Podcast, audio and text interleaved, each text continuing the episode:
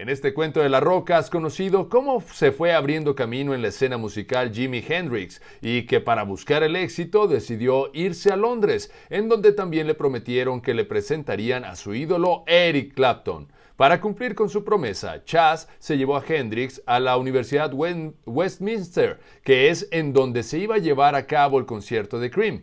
Y ya en camerinos, presentaron a Hendrix con su ídolo Clapton, por lo que después de saludarse y platicar un poco, a Jimmy se le ocurrió que sería una buena idea pedirle a Slowhand que lo dejara echarse un palomazo con su grupo, lo cual a Eric le pareció muy curioso y accedió a darle una oportunidad a Hendrix para que tocara con su banda.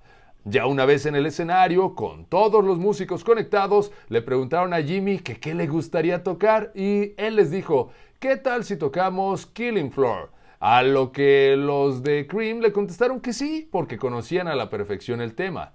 Hendrix traía su Stratocaster blanca y comenzó a tocar la pieza a una velocidad impresionante, pero tocando cada nota con gran precisión. Por lo que en cuanto se dieron cuenta de esto, Bruce y Baker se pusieron las pilas y empezaron a tocar al nivel y ritmo de Jimmy, pero recuerden que Clapton era el dios británico de la guitarra y tenía que demostrar que era mucho más grande que ese joven americano zurdo desconocido, pero aunque lo intentó, Eric Clapton nunca pudo igualar la técnica y velocidad de Hendrix, por lo que comenzó a sudar de nervios y se frustró tanto que tuvo que abandonar el escenario a media canción porque se sentía totalmente derrotado.